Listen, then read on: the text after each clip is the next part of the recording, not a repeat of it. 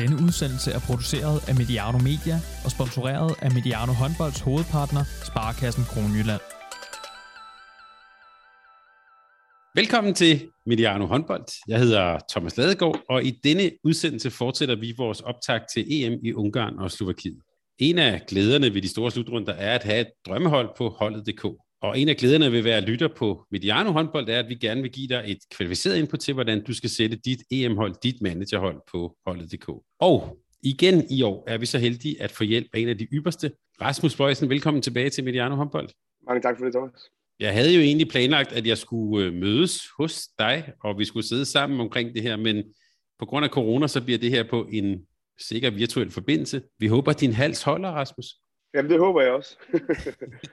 du, har, du fortalte lige, at det, det er jo lidt en, en tradition, at i din familie får I corona op til nytår, så, øhm, og det her med corona, du er ekspert, det kommer vi også til at tale om. Det kan jeg øh, desværre røbe over for dig og lytterne, havde jeg sagt, at det bliver også et emne, når vi skal tænke i, i managerhold her. Men før vi lige kommer til det, så kunne jeg godt tænke mig at starte et mere glædeligt sted. Du er jo spiller i Fredericia HK, og du har en af håndboldverdens største og mest indgående viden om international håndbold. Ja, faktisk så meget, at ejeren af Vivi Kielse, øh, hollandsk-polske Bertus Sevos, sendte dig en nytårshilsen med ordene I like to give special thank word to the king of handball Twitter, Rasmus Bøjsen. Så Rasmus, fortæl lige om dit Twitter-venskab med den gode Bertus. Jamen, det er jo også voldsomt ord, det må jeg sige. Øh, jo, men øh, Bertus uh, Savas, der, han har jo fået Twitter, det er vel 3-4 måneder siden, og han er en mand med meget på hjerte, må jeg sige, Får slået en masse sjovt op, og det er faktisk sjovt, at en, præsident og en ejer af så stor en klub er så åben omkring blandt andet transfers og strategi i, i forhold til fremtiden og, og alt sådan noget. Så det, så det,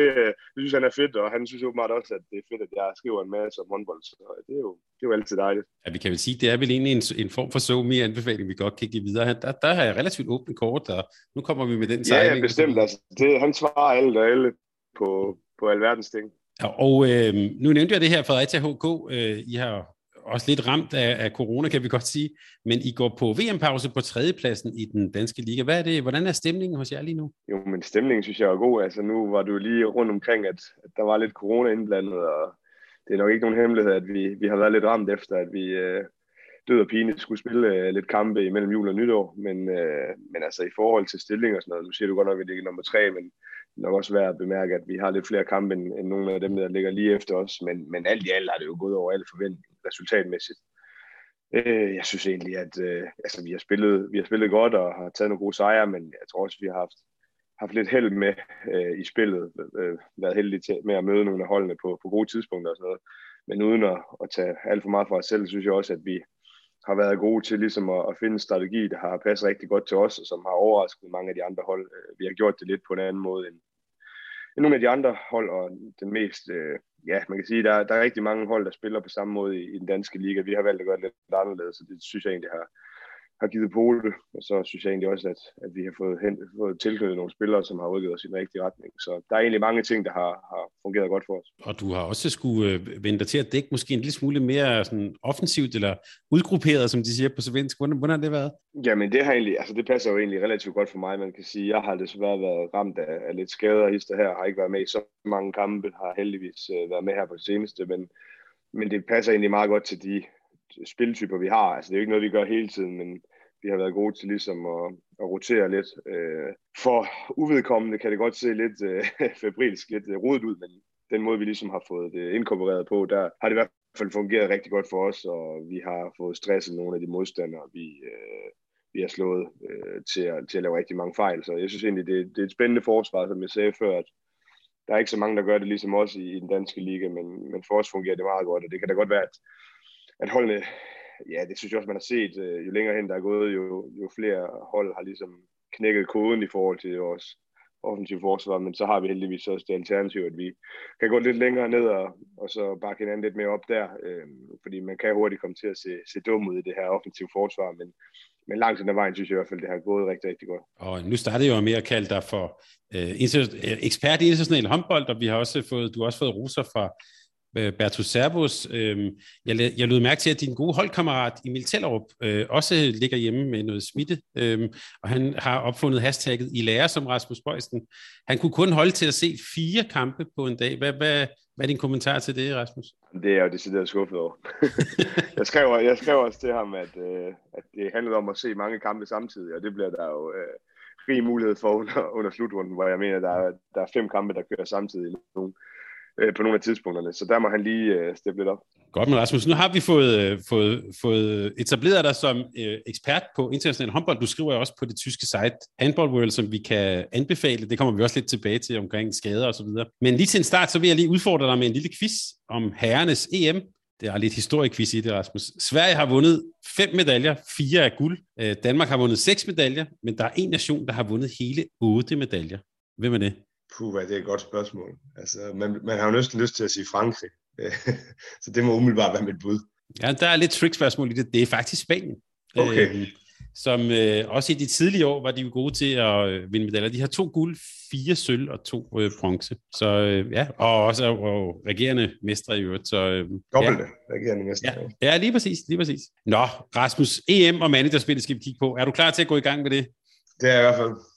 Og øh, efter den opløftede tanke, så, øh, så skal vi lige ned på jorden igen, fordi vi bliver nødt til at starte med lidt sådan, skal vi sige, nogle generelle tanker om et EM i Ungarn og Slovakiet midt under øh, corona og omikron, omikron. Øhm, bare sådan helt overordnet, corona tilskuer Ungarn og Slovakiet, hvad er sådan dine umiddelbare tanker om det? Oh, jeg synes godt nok, det er kaotisk. Altså de seneste par dage her, der har det jo gået lidt amok med diverse hold, som, som er blevet ramt af, af corona. Øh, det startede jo egentlig med Frankrig, og så sidenhen har, har nærmest samtlige hold øh, ja, der, er, der er kvalificeret til EM jo, jo været ramt. Øh, jamen, jeg synes jo, det, det virker lidt vildt, at, at øh, med, alle de her, med alle de corona, der er, og alle de restriktioner, der er rundt omkring i, i Europa og verden, at der så skal sidde 20.000 unge øh, og se øh, håndbold om, ja, hvad er det, en uge.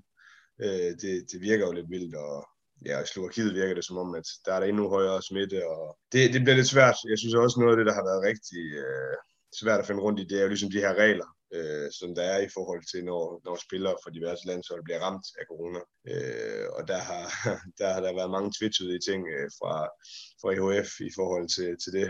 Øh, først lød det som om, at det var 14 dages øh, karantæne, hvis det skete inden slutrunden, og så 10 dage under slutrunden. Og nu er det seneste, jeg lige har hørt, as we speak, er, at, øh, at det så formentlig kun bliver 5 dages karantæne, og så skal du så kunne indlevere to negative test efterfølgende.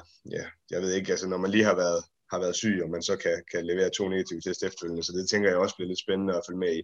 Uanset hvad, så tror jeg, det bliver ind, nærmest endnu mere kaotisk, end det vi oplevede ved, ved VM i, i fjor øh, i Ægypten, hvor jo der var to hold, der måtte melde helt fra på grund af corona og så videre. Øh, det virker ikke som om, at der er lagt op til den her helt store boble, som, som man som man lavede til, til VM i Ægypten, hvor man ligesom fik, fik bugt med alle de her corona-udbrud, eller alt det her coronaudbrud. Det virker ikke som om, at der er sådan for alvor lagt op til det nu. Øh, så jeg tror desværre, at det godt kan gå hen og stikke helt af, og det kan jo være med til at afgøre det hele øh, i sidste ende. Så øh, man må bare håbe på, at, at man ligesom kan få, få lukket det, når de diverse landshold begynder at ankomme til, til Ungarn og Slovakiet, og at, at når det hele så starter, at man så ligesom får, får bugt med det, men øh, det har jeg da min tvivl om. Har, har du overhovedet i alt det, du, øh, du, du læser og støder på, har du hørt noget om noget fra det ungarske landshold? Altså, det virker ja. som om, at... Ja, okay. Ja, men øh, jeg, min tidligere holdkammerat i, i Elverum, Dominik Marte, har jo været ramt af det lige her i, i slutningen af december. Og, øh, og han var ude i, i seks dage uden symptomer, og så har han været med igen. Øh, men ellers har jeg ikke læst noget om det. Der er ikke ret meget info i, i, i det hele taget lige nu i forhold til det ungarske landshold. Det virker som om, at at de prøver at holde det lidt skjult. Øh, ved VM i, i 2019, der var det jo helt øh, også ret specielt med dem, fordi der, øh, undskyld, i 2021 i Ægypten, fordi der var de fleste af dem havde jo været været ramt af, af smitten tidligere. Øh, så da de møder Kap Verde, som jo var halvdelen holdet var ramt af, smitte der, så sad nogle af spillerne faktisk over. De, de, de tre-fire stykker, som ikke har været smittet, de sad simpelthen over for ikke at blive smittet der. Jeg ved ikke, hvor mange af dem, der har været smittet nu her. Øh, jeg tænker ikke, at det er så mange, men, men det er da spændende at se, hvordan og hvorledes de ligesom kan gøre. Øh, man kunne godt forestille sig, at det vil være smart for dem ligesom at blive smittet alle sammen nu her, så de kan nå at blive klar, hvis det kun er fem dage, og så to negative test. Må ikke det ungarske forbund godt kan, kan sørge for, at det sker, men, men jeg ved det ikke. Der har været en sag indtil videre i det ungarske landshold, men, men mere har jeg ikke hørt. Og, og bare sådan, øh, måske det helt oplagte spørgsmål, som der ikke er så mange, der spørger, skulle det her EM have været udsat? Altså bliver det simpelthen for, for, for crazy med, med smitte, og hvem kan spille, og hvem kan ikke spille? Jamen, jeg synes, det er svært. Det er lidt at være bagklog, fordi det, altså, havde man spurgt for et par måneder siden, så har man nok ikke tænkt, at situationen var så græld, som den er lige nu, hvor det hele er eksploderet. Jeg kunne godt have tænkt mig, at man måske havde haft en plan for, hvordan man, ved, man kunne undgå det. Eventuelt have, have bedt diverse landshold om at tage til, til Ungarn og Slovakiet, øh, hvad ved jeg, 10 dage inden slutrunden begyndte, og så måske skabe en boble allerede der, så man kunne undgå det. Men jeg ved ikke, om man helt kan undgå det, også når der er så mange tilskuere og så videre i, i de, de forskellige lande. Øh, ja, skal man udskyde det? Jamen, jeg tror, det bliver svært, fordi havde det været fodbold, så havde det måske været nemmere, men i håndbold er der bare så mange slutrunder og så mange kampe hele tiden, at, at hvis du udskyder det nu, så tror jeg ikke, at det kommer til at kunne blive placeret øh, efterfølgende. Så øh, jeg håber, at altså, vi havde jo også vores bange angelser øh, sidste VM i Ægypten, hvor det også kom på tale om, det skulle aflyses, men det gik jo egentlig meget godt, da det hele kom i gang. Det håber jeg selvfølgelig også på kan ske den her gang, men det virker som om, det er lidt voldsomt og lidt mere udbredt nu. Øh, rigtigt, vi talte faktisk også om det til kvindernes VM her, at det var også lidt en bombe, der lå der med et østrisk hold, der var smittet sådan noget, men det kan man mm. sige, det lykkedes jo trods alt øh, også ganske fint i december. Det her, øh, den turnering, vi ser frem i, er jo øh, anden gang, vi skal spille med det her format med 24 hold. Hvad, hvad tænker du om det, Rasmus? Dels det er selvfølgelig, der er lidt flere hold med, men også det her, Øh, som jo går at sidste gang, at øh, OL-finalisterne fra Danmark og Frankrig jo var, var væk allerede før mellemrunden. Ja, hvad tænker du om formatet? Jeg kan egentlig meget godt lide formatet. Altså det her med, at, at når der kun er to hold, der går videre i en, en gruppe af fire, som vi har set i Champions League tidligere, og ser også i fodbold, fodbolden Champions League, så er det, det er alle kampe, der virkelig gælder fra start af. Selvfølgelig er der nogen, der er jo ikke så mange svage hold med til det her EM, fordi der er så mange dygtige hold rundt omkring i Europa, men der vil selvfølgelig være nogle øh, puljer, der kan være relativt hurtigt afgjort, men, men jeg tror klart, de fleste puljer, der kommer det til at være stor kamp. Øh, alle kampe kommer til at være rimelig vigtige, og det synes jeg er godt for produktet. Jeg kan også godt lide det her med, at man, man har 24 hold med. Øh, det er mange, men jeg synes også, det, det er fedt at få, få nogle af de der hold med, lidt mindre nationer, der ikke har været med ret mange gange, eksempelvis Litauen nu her, som ikke har været med i over 20 år. Øhm. Og det øh, synes jeg egentlig er fint, at de ligesom kan få tre kampe, og så er det formentlig øh, hjem med dem igen, og så kan de udvikle sig og se, hvor meget det kræver øh, for at kunne komme videre til, til et EM. Så at man ligesom bare beder halvdelen af holdene væk allerede efter tre kampe, det kan jeg egentlig meget godt lide. Og så derfra en mellemrunde, som vi jo kender, det fra EM. Det, det, jeg, jeg tror på, at vi får rigtig mange øh, spændende og, og gode kampe, øh, og det er jo egentlig det, det handler om, synes jeg. Øh, man kommer hurtigt til at udvande produktet, hvis man øh, har for mange ligegyldige kampe, som vi jo eksempelvis har set det ved, ved VM, og jeg synes også, man tidligere har set det ved, ved EM, når der, når der var tidligere var tre hold, der gik videre. Øh, nu er der kun to, så det, det bliver lidt mere spændende, og jeg kan også meget godt lide det der med, for eksempel ved sidste EM, at både Frankrig og Danmark, det er selvfølgelig ærgerligt, at Danmark røg ud, men at nogle af de store nationer røg ud, det skal ikke bare være sådan en badebillet, hvor alle kan komme til, til en mellemrunde, og så bare derfra få en masse kampe. Nej, det, det handler om at, jamen det er, jo, det er jo sport. Altså vi vil jo gerne have, at der nogle gange er nogle overraskelser, der kommer, og det får vi bare ikke ret tit, hvis det er, at der er tre hold, der går videre fra en gruppe. Og vi kan også sige med danske briller, øh, starte ud med en decideret balkan jugo pulje og så mm. krydse over med noget, der kunne ligne Kroatien, Frankrig, Ungarn, Island. Altså det er jo det er knaldkamp hver eneste dag. Der bliver meget at kigge på, Rasmus. Ja, det bliver, altså jeg tror, det bliver mega fedt. Øh, altså, jeg håber selvfølgelig også, der kommer nogle tilskuere i hallerne. Altså, som du siger, sådan en Balkangruppe, det kunne hurtigt blive rigtig sjovt øh, tilskuermæssigt. Og der er også nogle af de andre grupper, hvor der virkelig øh, er, ja, er mulighed for, at der kan komme noget fantastisk stemning. Så jeg håber på, at, at øh, på trods af corona, at det ligesom kan, kan blive sådan en, en vild stemning, som jeg eksempelvis øh, oplevede for, for 10 år siden ned til også til en slutrunde på de kanter i EM i Serbien, hvor det jo også gik rigtig godt for Danmark, men hvor der også var fantastisk stemning. Vi er jo selv i, i pulje med, med Nordmakedonien, som har en fantastisk fans, som normalt møder noget talstærkt op, men der, man kan også se nogle af grupperne, for eksempel med Kroatien, øh, Serbien, det kan jo blive fuldstændig vanvittigt øh, ned i den nye arena nede i, øh, i Sækket. Så altså, jeg tror, jeg er så ærgerlig over, at, at coronaen har gjort, at det måske bliver lidt færre tilskuere sådan noget. Både, både i VM i Ægypten, hvor der var grobund for, at der kunne være fantastisk stemning, og så nu her igen i, i Ungarn. Så jeg synes virkelig, det er ærgerligt, men, men som du siger, der, der er masser af kampe, der kan blive rigtig spændende. Faste lyttere af programmet, som også har, har lyttet til din stemme før, vil vide, at du jo kan man sige, har en vis glæde ved ungarsk håndbold og, og, og den, den entusiasme, der er dernede. Og, og jeg kunne ikke lade være at tænke på op til det her, altså Ungarn 2022, det minder for mig lidt måske om Serbien 2012, altså øh, altså et hjemmehold, der måske kan, øh, der måske på papiret ikke ser lige så stærkt ud som nogle af de andre, men som virkelig kan blive båret afsted med, med, med nogle tilskuere. Hvis vi bare lige tager dem, øh, bare lige kort Ungarn og, og, og hjemmebane, hvordan, øh, hvordan, forestiller du dig, at, at, at det kommer til at spænde af? Jamen, jeg tror, de kan, altså hvis det, der er en fyldt hal med 20.000 tilskuere, så bliver de ufattelig svære at slå. Altså, jeg synes, de har et, et godt hold, og det er også noget, de har bevist tidligere. De jo har gennemgået lidt en generationsskifte, men øh, VM i, i, i 2020, der viste de jo allerede der, at, at de har bare rigtig, rigtig meget kvalitet på spillerne. Det er jo spillere, som fleste, de fleste af dem spiller jo enten i, i Vestbrem eller i, i Sækket, som jo er europæiske topklubber, og de er jo vant til at spille under ekstremt stort pres øh, fra tilskuere, både hjemmefans og, og ja, i, øh, på udebane. Så altså, jeg synes, de er individuelt, individuelt har de rigtig meget kvalitet, og det virker også som om, at med den nye trænerkonstellation, så, så står de stærkere øh, øh, hvad hedder, taktisk, vil jeg sige. At Chema Rodriguez har været et frisk pust for dem, den her spanske stil, som man jo også har set i, ja, både i Vestbrem og i, i Sækket med spanske trænere har jo været med til at rykke ungarsk håndbold rigtig meget. Jeg synes, de har nogle ener i, Hidi, som måske er, er verdens øh, bedste stregspiller, men også nogle, nogle tunge skytter i, i Mate og, og Bodo, og ja, en fin målmand i Mikkel. Altså, de, de har egentlig ingredienserne, der skal til for ligesom at levere et stort resultat, tror jeg. Øhm, om de lige kan nå en semifinal, det er svært at sige, men jeg synes, altså, de har en gruppe, hvor de formentlig kan, i hvert fald er favoritter til at gøre rent bord, og derfra så, så bliver det selvfølgelig svært, men, men jeg synes i hvert fald, de er en af underdogsene til at nå en semifinal. Og 20.000 tilskuere øh, på hjemmebane i, i Budapest i sin semifinal, så, så kan de blive rigtig svært at slå. Så det er i hvert fald en af dem, det er en af mine outsider til ligesom at kan gøre noget rigtig stort. Nu er vi jo ikke så glade for betting her på Mediano, men jeg var lige inde, jeg var lige inde og kigge på danske spil. Altså odds 12 på Ungarn, det, det tænker jeg er meget godt givet ud.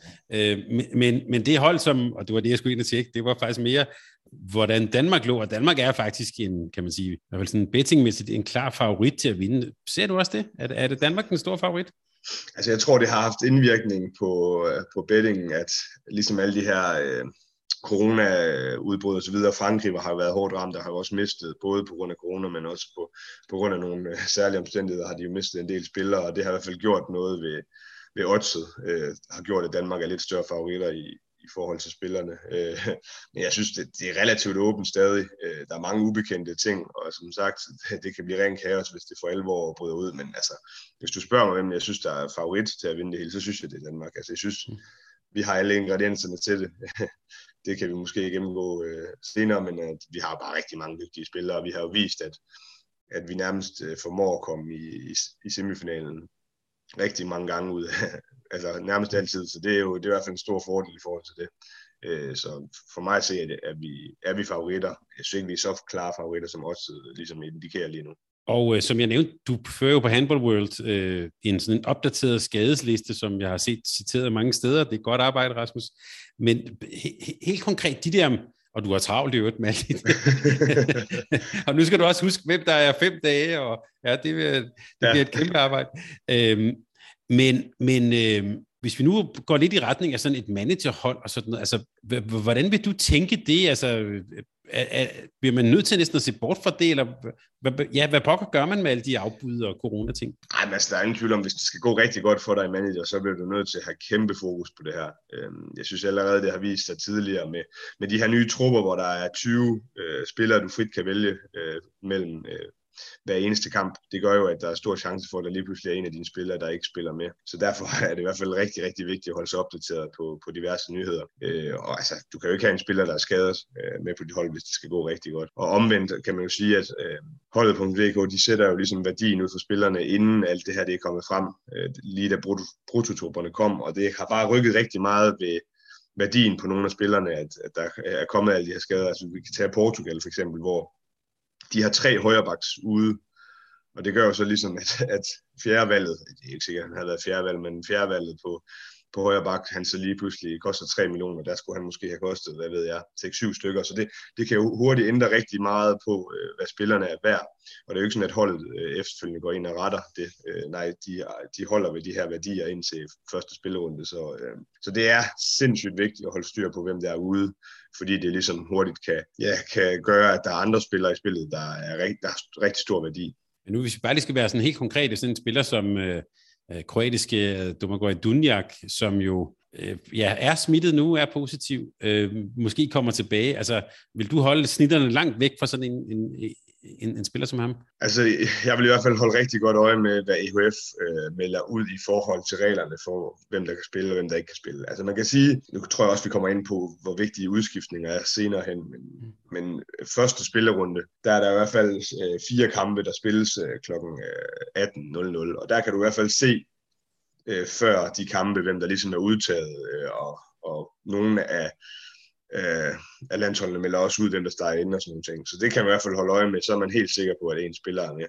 Altså jeg vil i hvert fald øh, lige træde varsomt med nogle af de her spillere, som netop nu har fået øh, corona. Jeg er ikke så bange for dem, som eksempel det franske landshold, der blev ramt øh, ja, mellem jul og nytår, og det samme med Spanien, som også havde nogle tilfælde der. Altså de spillere er jeg ret sikker på, at de skal nok være klar. Øhm, og man kan selvfølgelig også sige, at det er rigtig vigtigt, de her mandespillere normalt at holde øje med de her testkampe, som, som jo kommer nu her, og som skulle spilles nu her. Problemet er bare, at nærmest alle af dem, de er aflyste. Så det gør jo også, det, det er også bare en faktor igen, der gør, der gør, at hele spillet bliver mere ubevidst, eller uforudsigeligt, fordi man ligesom ikke kan se øh, eksempelvis, hvem der skal straffe, hvem spiller meget, øh, roterer nogle af holdene rigtig meget på en af positionerne og sådan noget. Så det, det, det gør det også endnu sværere. Øh, men, men sådan er det jo bare. Sådan. Men der er i hvert fald nogle af de kampe, der trods alt bliver spillet, dem kan man jo prøve at holde øje med der. Øh, men nej, jeg vil da være påpasselig med sådan en som øh, både Duvniak og Sendrit, som jo er ude med corona nu her. Øh, jeg vil i hvert fald lige se det sort på hvidt, at de er med, før man skal bruge så mange penge, som de trods alt koster, begge spillere.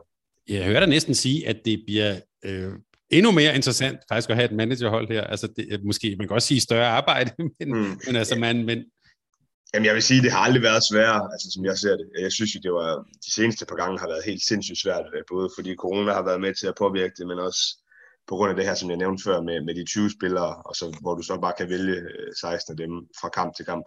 Så hvis der er en spiller, der har en, en mindre skade, eller en spiller, der simpelthen er lidt træt og øh, har brug for at sidde over, så kan man gøre det. Det har jo kæmpe indvirkning. Og så oven i det, nu der har vi alle de her corona-ting, hvor vi ikke ved, hvor lang tid der skal holdes pause og så videre. Så altså, det kan jo ændre sig fra dag til dag. Du kan jo nu at sætte dit hold, og så, altså, så lukker runden, og så går der lige øh, en time, og så er der en af dine spillere, der er corona. Og så, ja, så det bliver lidt uforudsigeligt, lidt sværere og lidt mere, med held, lidt mere heldbaseret, vil jeg sige, men måske også i, i højere grad endnu vigtigere at følge med i, hvad der sker. Og, og, og bare et godt pro-tip. Er det, øh, hvad gør du? Er det øh, følge alle forbundene på Twitter, eller hvordan alle de der sådan Ja, hvad gør en pro, Rasmus? Uden at være for kold høen, så tror jeg, at vi kan starte med at følge mig på Twitter. Ja. Øh, nej, nej, spøjt side. Altså, jamen, det, er jo, det er jo vigtigt at, at følge med. Øh, for eksempel forbundene, men der er jo også rigtig mange øh, håndboldsites, der skriver om det. Øh, man kan sige, at TV2 eksempelvis er jo, er jo rigtig, rigtig dygtige på det her øh, under slutrunder, og en af, en af de sites, som skriver allermest også både om Danmark, men også omkring de andre hold. Øh, så altså, der er masser af ting, man kan følge med i. Men, men det er i hvert fald en god start. Øh, jeg ved jo for eksempel Spanien, Danmark, øh, Sverige, Østrig, Tyskland osv. Nogle af de der Twitter-accounts øh, for deres officielle håndboldforbund, de plejer at lægge startbestillinger ud og sådan nogle ting. Så det er jo i hvert fald en rigtig god start at, at have det med. Og så følge med i, hvem det er, der er skadet, øh, det, det er også bare sindssygt vigtigt, og endnu mere vigtigt ved den her slutrunde, corona og så videre. Hermed givet videre dagens anden Zoom-anbefaling. Rasmus Bøjsen. De, den her type udsendelse, det kan lade sig gøre på grund af Sparkassen Grundland, som vi også træder ind i 2022 med, og dem skal vi lige høre et budskab fra her.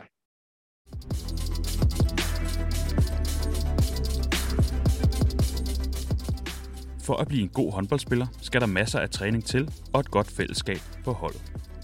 På Håndboldakademiets YouTube-kanal kan du finde en masse fede masterclass-videoer, som kan hjælpe dig til at blive en endnu bedre spiller. Og lige nu vil vi også gerne give et lille bidrag til dit hold ved at give jer nye drikkedunke. Vi giver i alt 4.000 drikkedunke væk. Se mere på YouTube eller på vores hjemmeside sparkron.dk-håndboldakademiet.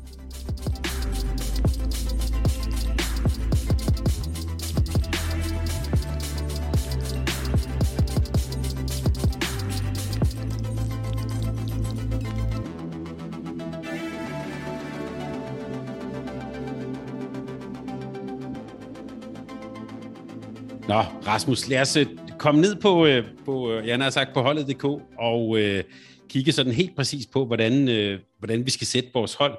Jeg, jeg har foran mig her en, øh, en, en tom spilleplade, havde jeg sagt, øh, syv spillere, vi skal have, vi skal have besat. Øh, og vi kommer til, kan vi sige til lytterne, at tage dem sådan lidt øh, en for en, og vi skal også tale om måske gode tips, og, øh, og øh, også hvem, hvem man sådan nærmest bare skal have med. For dem, som ikke helt har prøvet holdet.dk endnu, så bare lige vi jeg give et lynhurtigt overblik over rammen. Man har 50 millioner i alt, man skal købe det her hold, syv øh, syv spillere, og øh, det gælder selvfølgelig om at finde nogen, som klarer sig rigtig godt, fordi præstationerne på banen vækstes nemlig til spillervækst i kroner og øre på, øh, på holdet. Et mål giver for eksempel øh, 30.000, en assist 16.000. Gule kort, udvisninger, øh, røde kort osv. koster en, en del. Øh, så gælder det også at finde nogle gode målmænd, som har redninger. Og så... Øh, kommer vi tilbage til, som måske lyder meget vigtigt, at man kan undervejs foretage udskiftninger på sit hold, men det koster også en, en, øh, en transfersum. Så for at gøre en lang historie meget kort, der skal virkelig tages nogle hårde beslutninger, og det gælder som altid om at tage dem, som er bedst til prisen.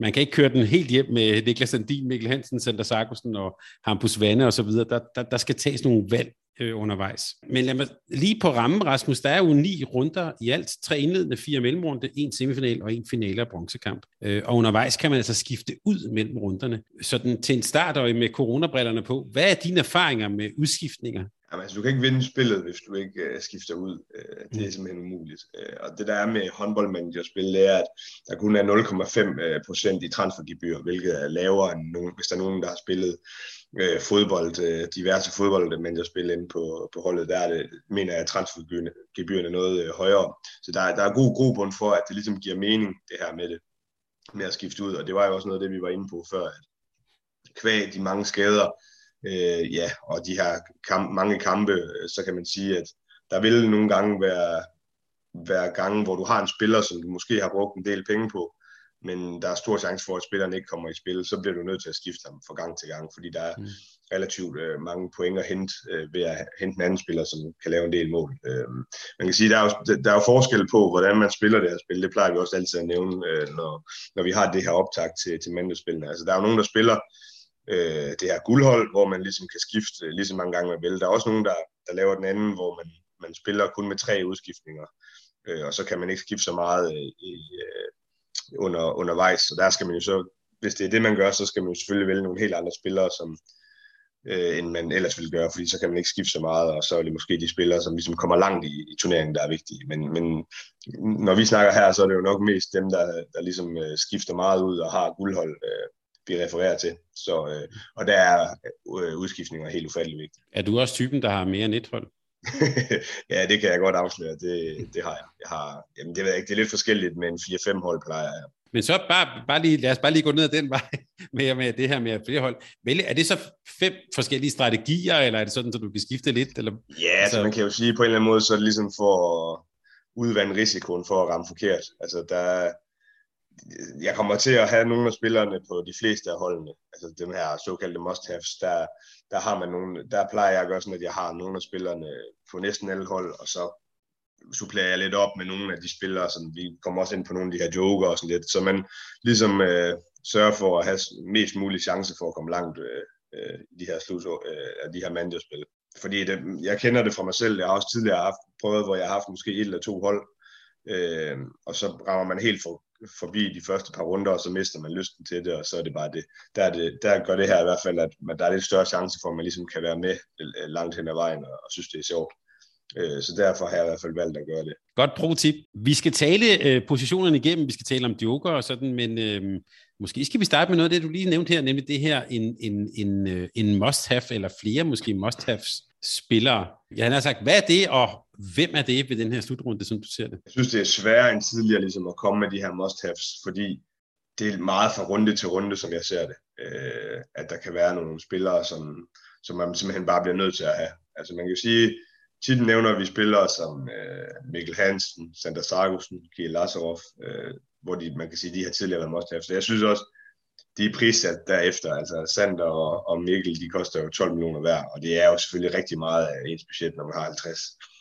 Øh, Sander øh, er bare svært at komme udenom, fordi han, ja formentlig i hvert fald, tager, tager straffekasten og har endnu flere billetter, end han tidligere har haft, fordi både Jørgen Johansen og, og Magnus Rød i, i, øh, i bagkæden er, er ude af, af EM.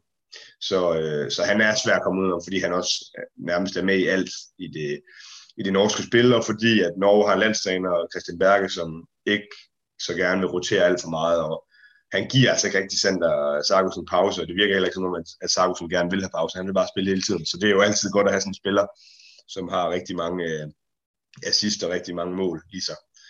Øh, så nej, det, det er svært at nævne de her must-haves. Det, det, det, er, det, det er ligesom øh, fra runde til runde, kan man sige, fordi det spiller også lidt ind, hvad for nogle hold man møder, og man kan sige, øh, eksempelvis, øh, der er jo, på fløjpositionen er der mange af holdene, som ligesom roterer, hvor de måske får en halvleg hver, eller de får en kamp hver.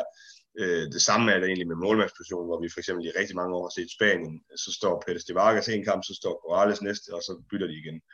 Så, så, og der kan jo sagtens være en kamp, for eksempel man kan sige, den første kamp øh, i, i den første runde øh, kl. 18.00, der er det Spanien til Kiel, hvor man kan sige, at Spanien er, for mig i hvert fald at se, er, er rigtig store favoritter.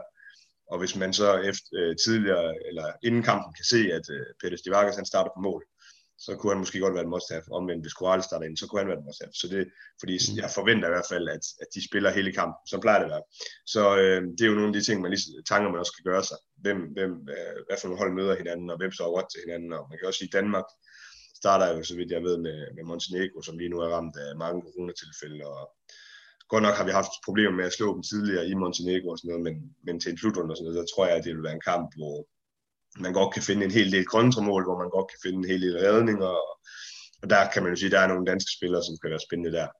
Øh, hvorimod, når vi møder Slovenien, så er det ikke lige så der er det ikke sikkert, at, at de samme danske spillere er helt lige så vigtige. Så øh, det er sådan lidt fra runde til runde. Jeg synes, det er svært at nævne de der fuldstændige must men man kan sige, at kvæg, at der kan være nogle af spillerne, der er ude øh, både med corona, men, men også med skader, så kan det være, at der er nogle andre spillere, der er på samme position, der simpelthen er så billige, at, at man næsten må tage dem. Og det kan vi måske komme ind på senere. Øh, jeg har skrevet Sander Sarkus ned på min liste indtil videre. Ja. Ham kommer vi tilbage til. Lad os starte inde i, øh, i målet simpelthen. Ja. Øh, og, og, og vi nævnte jo det her med, at, at uh, redninger giver, giver point, og jeg synes jo, det er en super god pointe, du havde med, at, at der er jo også lande, Spanien et godt eksempel, som også bytter en del ud på den position. Helt overordnet, hvor meget, din erfaring, hvor meget skal man satse på en målmand? Ja, jamen det synes jeg også er meget øh, forskelligt fra slutrunde til slutrunde. Man kan for eksempel sige, ved VM i, øh, i Ægypten, der var det jo sådan, at der, var, der er bare rigtig mange øh, mindre gode hold med fra uden for Europa. som simpelthen ikke har niveau. Og der kan man sige, når der så er nogle målmænd, der møder dem, så kan de skabe rigtig, rigtig mange point. Men jeg synes også, man har set en tendens til, at det ikke er så dårligt Øh, her på de seneste par slutrunder at have målmænd fra hold, der måske ikke er så gode, men stadig har et okay niveau, hvor målmændene er dygtige, fordi at jo flere skud på mål, det er jo ren logik, at jo flere skud mod de mål, der kommer, jo større chance er der for, at du har en del redninger, kan man sige. Så, og redninger giver jo point det er selvfølgelig også sådan, at jo flere mål, der går ind mod dig, øh, jo færre point får du ud fra det. Men øh, i forhold til at, at have en målmand, som måske har 15-20 redninger, så giver det bare rigtig mange point. Og det kan også give flere point, end, end, end hvis man har en, en målmand for en af de gode hold, som måske ikke modtager så mange skud mod sig. Øh, men målmænd er vigtige, men man kan sige, at, at øh, historisk er det bagspillerne, der giver, giver flest point, øh, fordi de ligesom har både assist og mål. Øhm, men, ja, men man kan sagtens øh, finde nogle af de her matchups, hvor det giver rigtig god mening. Nu, nu nævnte jeg jo selv Spanien til Kiet, hvor jeg formoder, at Spaniens hjernedefensiv øh, vil gøre, at, at de målmændene får, øh, den af målmændene, der står, kommer til at få en del redninger, og de kommer ikke til at lukke så mange mål ind, og jeg forventer egentlig også, at Spanien er en af de hold, der, også kvæg, at Dushibaye-frøderne er ude, at de, de kommer måske ikke engang til at spille så hurtigt, som de, og jeg tror, at mange af deres kampe bliver relativt målfattige, så det er i hvert fald en af de hold, man godt kan kigge på, øh, på målmænd. Så det handler lidt om øh, fra runde til runde at se, om man kan finde nogen, der, der ligesom giver rigtig god mening. Og, og målmænd er vigtige, men det er ikke de vigtigste. Hvis vi lige sådan kigger hen, hen over målmændene, som det er lige nu, er der i hvert fald sådan to, der stikker ud, hvis vi tænker popularitet. Den ene er Niklas Landin, han er så også den, den klart dyreste i spillet. Øh, den anden er Torbjørn Bergerud, som er noget billigere fra, øh, fra Norge. Når du kigger på målmændene, hvad, hvad, hvad, hvad sådan stikker ud for dig? Ja, jamen der er faktisk flere ting, der spik, øh, hvad hedder det, stikker ud. Man kan sige, at der er en del målmænd, der har fået corona. Øh, Urban Lesjak fra Slovenien, Chupada fra, øh, fra Serbien og Tulin fra, fra Sverige, vores egen Janne Gren. Så der, det kan man i hvert fald kigge på, om de er med. Øh, fordi eksempelvis, hvis, hvis Chupada får, for Serbien er ude, og Serbien har jo rigtig mange gode målmænd, så har vi jo Milosavljev, øh, som står nede i, i Berlin øh, til daglig, og som er rigtig dygtig. Og de møder altså Ukraine i første kamp, hvor jeg formoder, at de øh, har rigtig gode chancer. Så det er jo en af de ting, man ligesom kan kigge på. Så øh, bider jeg mærke i, at der er 5,7 øh, procent af spillet, der har Roberto Gomes fra Portugal, og han er ikke med. Og der er 12,7 procent af spillet, der har Eichberger fra, øh, fra Østrig, og han er heller ikke med. så man kan sige, det er i hvert fald en god idé ligesom at få, få lavet om på det.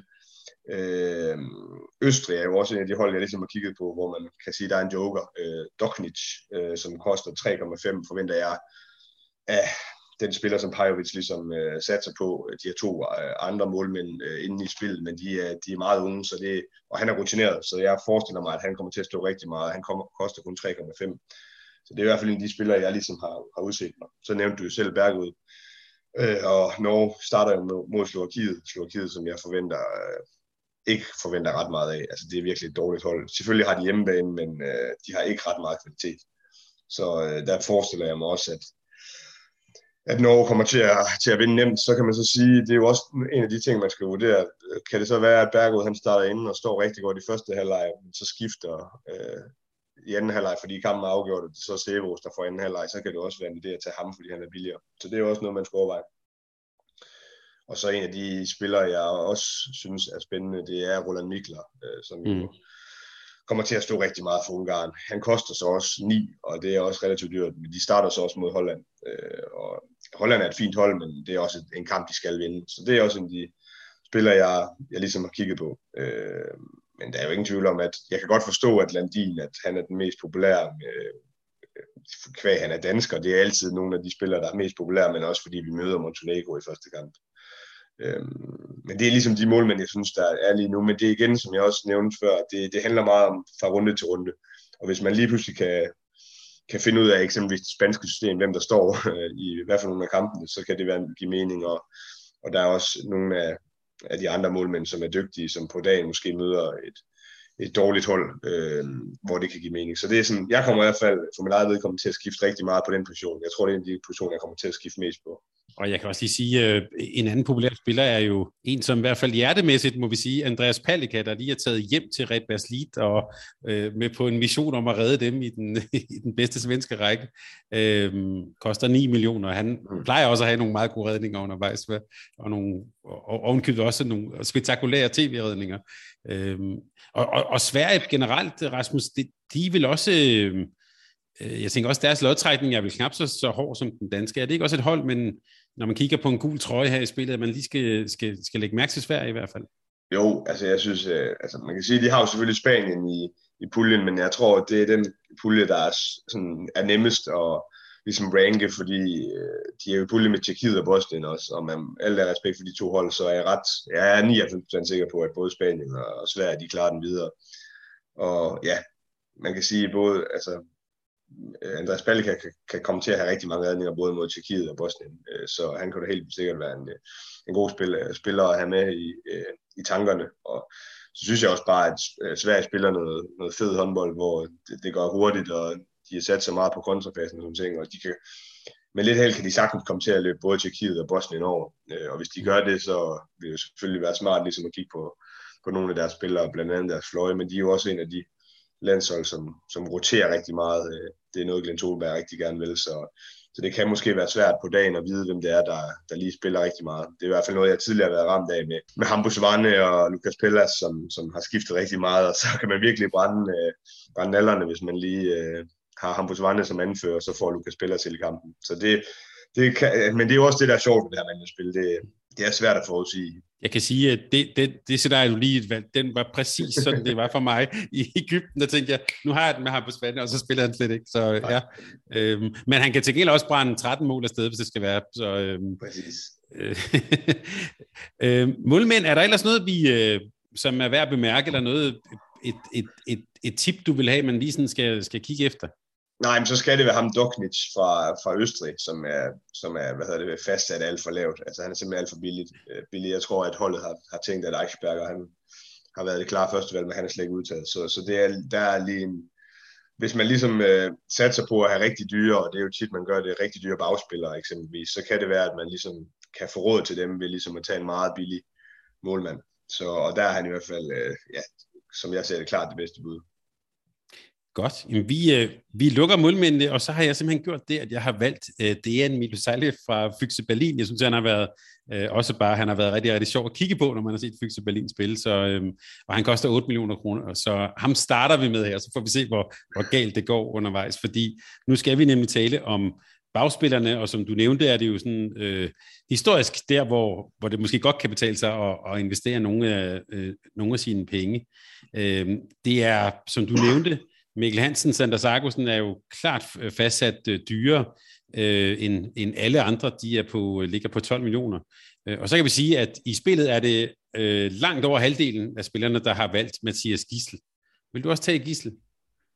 Jeg vil i hvert fald have ham kraft i overvejelserne. Altså man kan jo sige, at han har været fuldstændig magisk de seneste par slutrunder, så man bliver jo nødt til ligesom at kigge på ham. Og jeg har i hvert fald brændt nallerne på et par gange efterhånden, og ligesom ikke gå for alt for meget med ham. Øh, ikke gå alt for meget med danskerne, fordi det ligesom er det populære valg øh, blandt, blandt spillerne, øh, hvilket giver jo god mening, men, men man kan sige, øh, at der er så mange, der har ham, det synes jeg er lidt, lidt voldsomt. Også fordi, at han er priset, som han er, og fordi, at der, jeg, jeg i hvert fald synes, der er nogle andre øh, billigere øh, valg, som måske er spændende, men altså, Giskel kommer til at gøre det godt igen, det er jeg ikke i tvivl om. Han har så store øh, kompetencer individuelt, så, så han skal nok få en stor slutrunde igen, og altså, man skal have, have ham med på et eller andet tidspunkt, tror jeg. Men det er jo et spørgsmål om, hvor, hvor meget han skal spille øh, i starten, hvor meget vi ligesom behøver ham. Øh, det bliver mm. spændende at se. Men Sander Sargussen, 12 millioner, er det, er det pengene værd? Skal man simpelthen bare have Sander Sargussen på holdet? Det tror jeg. Altså, jeg vil sige, hvis, hvis øh, Norge havde fuldt hold, øh, så, vil sige, så, så kunne det godt være, at man lige skulle overveje det fra, fra kamp til kamp. Men, øh, men jeg, jeg tror, at han kommer til at have en gigantisk rolle igen. Og det er jo ikke fordi, han har været fuldstændig prangende i, øh, i Kiel. Jeg synes, øh, han har haft en svær sæson indtil videre, men, men på landsholdet er det bare ligesom om, at der stepper han bare lige øh, to step op, så og jeg tror også, han, jeg tror, han er ivrig efter at bevise noget efter et par sådan lidt halvsvage slutrunder. Øh, så jeg tror, jeg tror, han kommer til at blive god, og jeg, jeg har svært ved ligesom ikke at tage ham. Godt, jeg kan sige, jeg har allerede trykket plus på ham nu, det, mm-hmm. og nu er jeg ikke nogen penge tilbage, så kan vi godt stoppe udsendelsen, der, der røg alle pengene. Men Rasmus, hvem skal vi ellers kigge på, når vi tænker, når vi tænker bagspiller? Hvad, hvad stikker ud for dig? Ja, men nu har vi ikke været omkring øh, det faktum, at når man laver sådan en managerspil her, der er det altså vigtigt at kigge på, hvem der tager straffekast. Det er rigtig mange øh, nemme point, og tidligere gav det minus at brænde straffekast, tidligere gav det minus at brænde øh, kontra øh, forsøg, men det gør det ikke længere. Øh, det er også et plus. Øh, så hvis man kan finde en, som øh, spiller meget og som tager straffekast, så, så vil jeg sige, så er det en fordel, og dem er der, dem er der en del af i bagkæden. Øh, der er eksempelvis Kai Smits øh, fra, øh, fra Holland, øh, som koster 7,5 millioner, som vi jo kender fra den danske liga tidligere, øh, som har en kæmpe stor rolle på det hollandske hold, som jo ikke er det mest øh, profilerede, men som trods alt har en, en rigtig fin bagkæde, synes jeg. Øh, sådan lidt en dynamit bagkæde med, med Kai Smits og, og Luke, Luke Steins og andre. Øh, og han, øh, han gjorde det også rigtig godt ved seneste EM, så øh, det er i hvert fald en spiller, jeg har, har vurderet på. Så tror jeg altså, at Dominik Marte for, øh, for Ungarn, han kommer til at få en, en rigtig, rigtig god slutrunde. Altså han har, han har fået en endnu større rolle og var jo allerede øh, topscorer for dem ved, ved VM øh, senest, hvor han endda sad over i, i en hel kamp øh, på grund af den her far for, for corona mod Verde. Så øh, jeg tror, han kommer til at blive rigtig vigtig for, for det ungarske hold. Øh, og nu har jeg jo selv spillet sammen med ham, og han er bare, lad mig sige det som det er, målliderlig. Han vil rigtig, rigtig gerne lave mange mål. det betyder meget mhm. for ham. Så øh, jeg, tror, jeg tror også, han tager straffe, og umiddelbart, så kan man sige, at øh, George øh, Balok, som tidligere har været med i rigtig mange år, han er ikke med længere, som vi også har, haft, øh, har taget straffekast. Så, så jeg tror, at der kommer til at være en endnu større rolle for, for Dominik Marte. Uh, ham synes jeg virker rigtig spændende. Uh, hvis vi skal fortsætte uh, med en, som måske ikke kommer til at tage straffe, det er jeg ret sikker på, at han ikke gør, men så synes jeg også, at man, det er værd at kigge på uh, Ivan Martinovic fra, uh, fra Kroatien, som kun koster 4,5 og Sebicic og Stepancic, som er de to andre højrebaks, der tidligere er blevet, blevet gået med det kroatiske hold, de er ude med skader. Øh, tidligere har vi jo snakket lidt om, at øh, Lino Cervar, som var den tidligere kroatiske landstræner, han, han vil hellere have Tubic spillet højreback, end han vil have Martinovic. Øh, det tror jeg ikke, den nye Høje øh, Hovart, han, han går med. Jeg synes, Martinovic har haft en, en rigtig fin sæson nede i Bundesligaen, og han er bare skudfarlig, og man kan sige, hvis også Sindrich og, og Duvniak og Kardacic som er jo tre rigtig, rigtig dygtige spillere for Kroatien, de er ude, så vil der bare være flere billetter til nogle af de andre øh, spillere, og der kan Martinovic være et valg, øh, der kan også være nogle af de andre, Pavlovic, øh, Halil Jaganjac kan også blive spændende, øh, men nu håber vi selvfølgelig på, at, at de bedste spillere er med, og forhåbentlig vi kan få, få Sindrits og, og Duvnjak med, men uanset hvad, så synes jeg i hvert fald, han er spændende at tage med.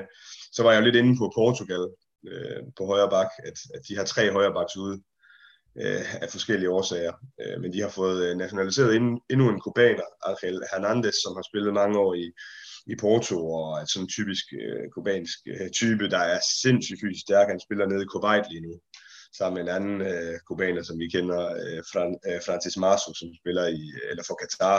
Så de har det jo lidt mere at vælge andre landshold. Øh, men, øh, men Portugal har jo mange kubanere, men ham her, Angel Hernandez, han koster kun 3 millioner, øh, og det er, det er alt, alt for billigt for ham, for jeg tror, han får en rigtig stor rolle. Så, øh, så det er også en af de ligesom joker, jeg har, har skrevet ned. Jamen, nu må du jo bare stoppe mig, Thomas, hvis jeg snakker for meget, men, øh, men jeg nu sidder, vi... jeg kan sige, jeg sidder bare og smiler, det er fedt, og så følger jeg med undervejs. Nu er Hernandez på mit hold, ja. ja. 3 millioner, yes. ja, øh, Omar Ingi Magnusson blev vi også nødt til at omtale, når vi snakker om højre baks. Og det er jo sådan lidt, jeg synes jo altid, det er lidt spændende at kigge på højre baks. Øh, ved de her slutrunder, fordi at de ofte spiller rigtig, rigtig meget øh, på deres position. Øh, mens man kan sige, at, at øh, i moderne håndbold, så er det ikke så vigtigt, om du er playmaker eller venstreback, og de skifter lidt, og kan måske få en mindre rolle på grund af det. Og der er rigtig mange gode højrebacks nu, og Omar Magnusson har bare været fuldstændig fantastisk i, øh, på, øh, for Magdeburg, også for Ligeslandsland. Det eneste sådan arbejde, der bare, jeg synes, det er, det er, at man ligesom har valgt at tage fire højrebacks med. Øh, så det kan jo godt være, at det gør, at at han får lidt mindre spilletid, men som jeg ser det, så bør han spille rigtig, rigtig meget. Og, og jeg har også en idé om, at han måske kan tage lidt straffe, selvom at øh, Bjarke øh, Elisson også øh, normalvis øh, tager lidt der. Så, øh, og hvis vi så skal kigge på, ja, vi bliver jo nok nødt til at nævne Kiel Lazarov også, man kan jo ikke nævne et mand, der spiller ham, men jeg vil sige, min anbefaling vil nok være at ligesom ikke gå med ham den her gang. Altså han er jo blevet spillende landstræner, som de fleste nok ved, og Ja, jeg tror, hans rolle bliver mindre og mindre. Altså, jeg tror, det, for ham vil det nok være vigtigt ligesom at udfase sig selv og ligesom prøve at give nogle af de nye kræfter lidt mere spilletid. Øh, og de har jo en ung, øh, meget talentfuld øh, højreback i Serafimo, Serafimov, hedder han, som, som jeg tror kommer til at spille lidt mere. End, så der kommer nok til at være lidt mere pause til Kiel, end vi har været vant til. Øhm, så synes jeg også, at vi skal nævne nogle af de spillere, der, der spiller på de lidt, mere, øh, lidt mindre profilerede hold, fordi at man ofte der kan finde nogen, som, som har lidt større roller end, end mange af de andre. Øh, Malasinskas fra øh, Litauen er lidt en favorit for mig, mm. og han tager formentlig også straffe og koster kun 4,5 millioner han, øh, han spiller jo til daglig øh, nede mod Sovrosh og har gjort det rigtig godt i rigtig mange år. Rigtig målfarlig, også rigtig mange assist. Og det der er med ham, det er, at en anden dygtig øh, spiller fra, øh, fra Litauen, øh, Tukanovicius, som jo var den første litauer til at, til at vinde Champions League i 2018 med Montpellier. Øh, meget, meget dygtig spiller, også han er ude med en knæskade. Og det gør jo så også, at Malasinskas får en, får en større rolle der. Så, så han, øh, ham synes jeg også er spændende. Så synes jeg, en anden en, man kan nævne, som spiller på et, et mindre godt hold, det er Oliver Rabeck, øh, som jo spiller for Slovakiet. 4,5 millioner. Han er sådan en rigtig skytte, der, der skyder rigtig, rigtig meget, øh, og har en kæmpe stor rolle for det her slovakiske hold. Øh, og det er jo ofte, vi ser, at nogle af de her værtsnationer, også tidligere historisk, øh, har øh, spillere, som lige pludselig blomster op og scorer sindssygt mange mål. Og der kan jeg godt forestille mig, i hvert fald i, i nogle af gruppekampene, at ham han kan komme til, til at lave omkring 10 mål. Øh, og når han så kun koster 4,5 millioner, så er det i hvert fald en, man ligesom kan, kan kigge lidt på, og, og man kan selvfølgelig vente og se efter den første kamp, øh, men jeg, jeg forestiller mig i hvert fald, at han, han kan være et spændende bud. Øh, ja, så, så det var nogle, altså det er jo ofte, som ofte sådan, at når du skal vælge tre spillere, tre bagspillere, så er der også, der er rigtig mange muligheder. Så det, det, kan, blive, det kan være lidt en jungle at vælge mellem, mm. men i hvert fald nogle af de spillere, jeg har kigget meget på, det, det er de her spillere. Øh, en, en, en manager-spiller, jeg, eller en spiller, jeg også tit nævner i manager, det er ham her Kusotov, som er kommet lidt ud af ingenting i, i mm. Rusland han er også, øh, han, er, han koster 6,5 millioner, men, men jeg synes, han har været rigtig god for Rusland de seneste ja, par år faktisk, øh, og kan måske også komme til at tage straf. Så, så ham kan man også nævne. Men nu har jeg efterhånden nævnt et, et par stykker. Kunne du følge med i det her, Thomas? Ja, det kunne jeg faktisk godt, og det har også rejst et par spørgsmål. Jeg skulle nemlig lige til at spørge dig om, om russerne og ja, Sergej Mak øh, Kosorotov, eller Kosorotov. Ja. Man kan også bare sige, hvis man er sådan, øh, hvad hedder det, romantisk anlagt som mig, så er der jo altså Sergej Kudinov, øh, Kudinovs mm. søn også, man kunne, man kunne tage. Han koster 4 millioner. Men, men jeg kunne godt tænke mig, hvis du først lige siger lidt om Rusland, og så bagefter skal vi lige også lige tale om Hviderusland eller Belarus der, som, som mm. jo også vi, vi jo taler om, det kan være nogle lande, som måske er på vej til at få et gennembrud, eller sådan. Hvis vi bare lige taler om Rusland først, sådan helt overordnet, hvordan ser du dem? Ja, men jeg synes jo, det har hjulpet. Øh, efter de har fået Petkovic som træner, så, øh, så synes jeg, at de spiller mere moderne. De har fået nogle af de sådan øh, lidt ældre, lidt tungere bagspillere ud og har gået med nogle lidt mere moderne spillere, hvor ja, Kosototov nok er det bedste eksempel på det. Jeg synes jo egentlig, de gjorde det, gjorde det fint ved, ved seneste slutrunde også. Jeg har svært ved at se dem komme helt op, og det har jeg egentlig, fordi at jeg synes, de mangler en klasse målmand, som de jo tidligere ellers har, har været virkelig garant for. Øh, men, øh, men, men der ser det svært ud. Øh.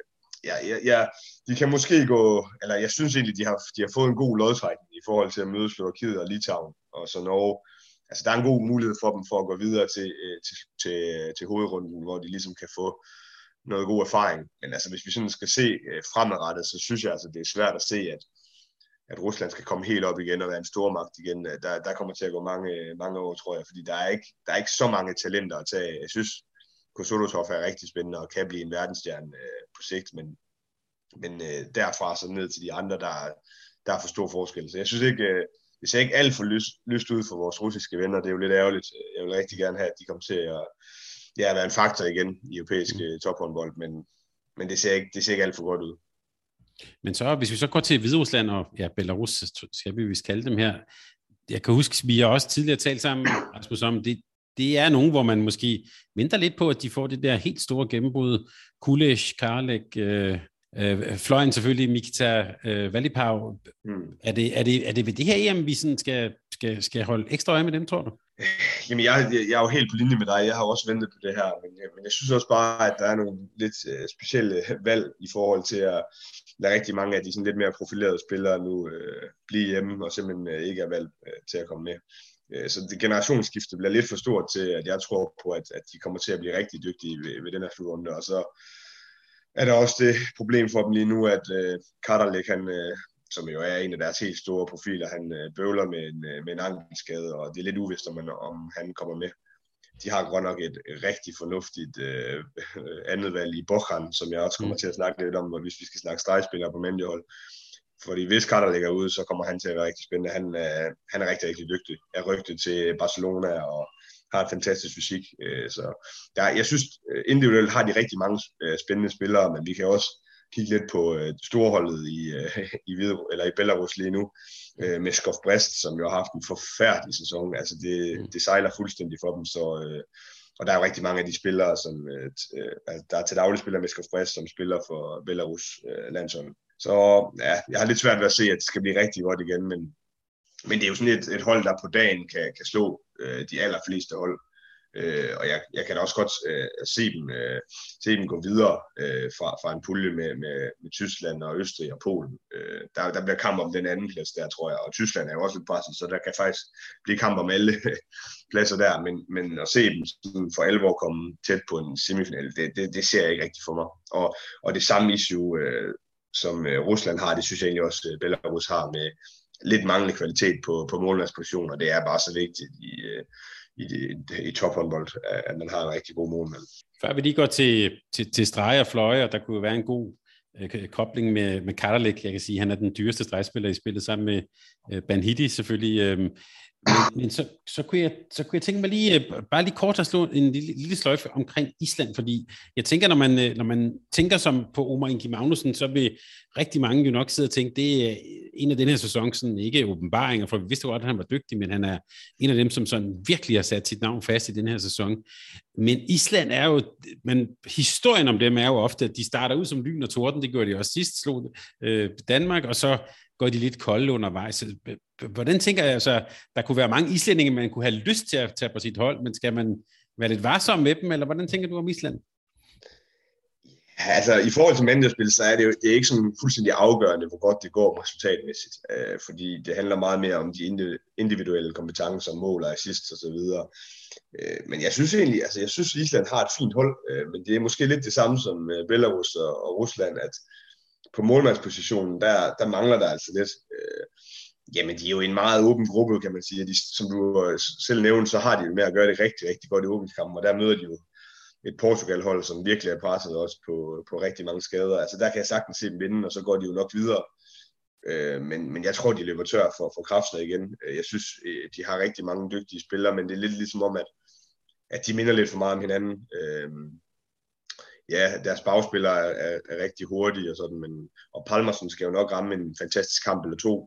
Øh, men jeg synes, de mangler definitivt, der, der kommer de til at mangle lidt. Øh, de er jo en af de hold, som bliver nødt til at gå lidt mere offensivt til værks, øh, og det har også fungeret okay i nogle kampe, men når de møder de rigtig dygtige hold, jeg kunne for eksempel forestille mig, at de kommer til at være i store problemer med Ungarn, som de jo så også øh, tabte til øh, ved EM, øh, der gjorde jo Danmark røg ud øh, i, i 2020. Øh, altså Banhidi kan de jo få rigtig svært ved at styre eksempelvis. Jeg, når de møder de fysisk stærke hold der, der ser jeg deres mangler, fordi at de mangler lidt fysik, og det er jo Ja, det er lidt paradoxalt, når vi jo tidligere har kendt Island for den her viking-mentalitet med rigtig meget fysik og sådan nogle ting, men, men det har de ikke mere. Det er den lidt flere elegante spillere, lidt flere hurtige spillere, og, og de er fede. Jeg, synes, jeg kan godt lide at se dem spille, men, men at levere et topresultat, det tror jeg altså ikke, de kommer til, selvom at de er jo en af outsiderne, og det vil de nok altid være.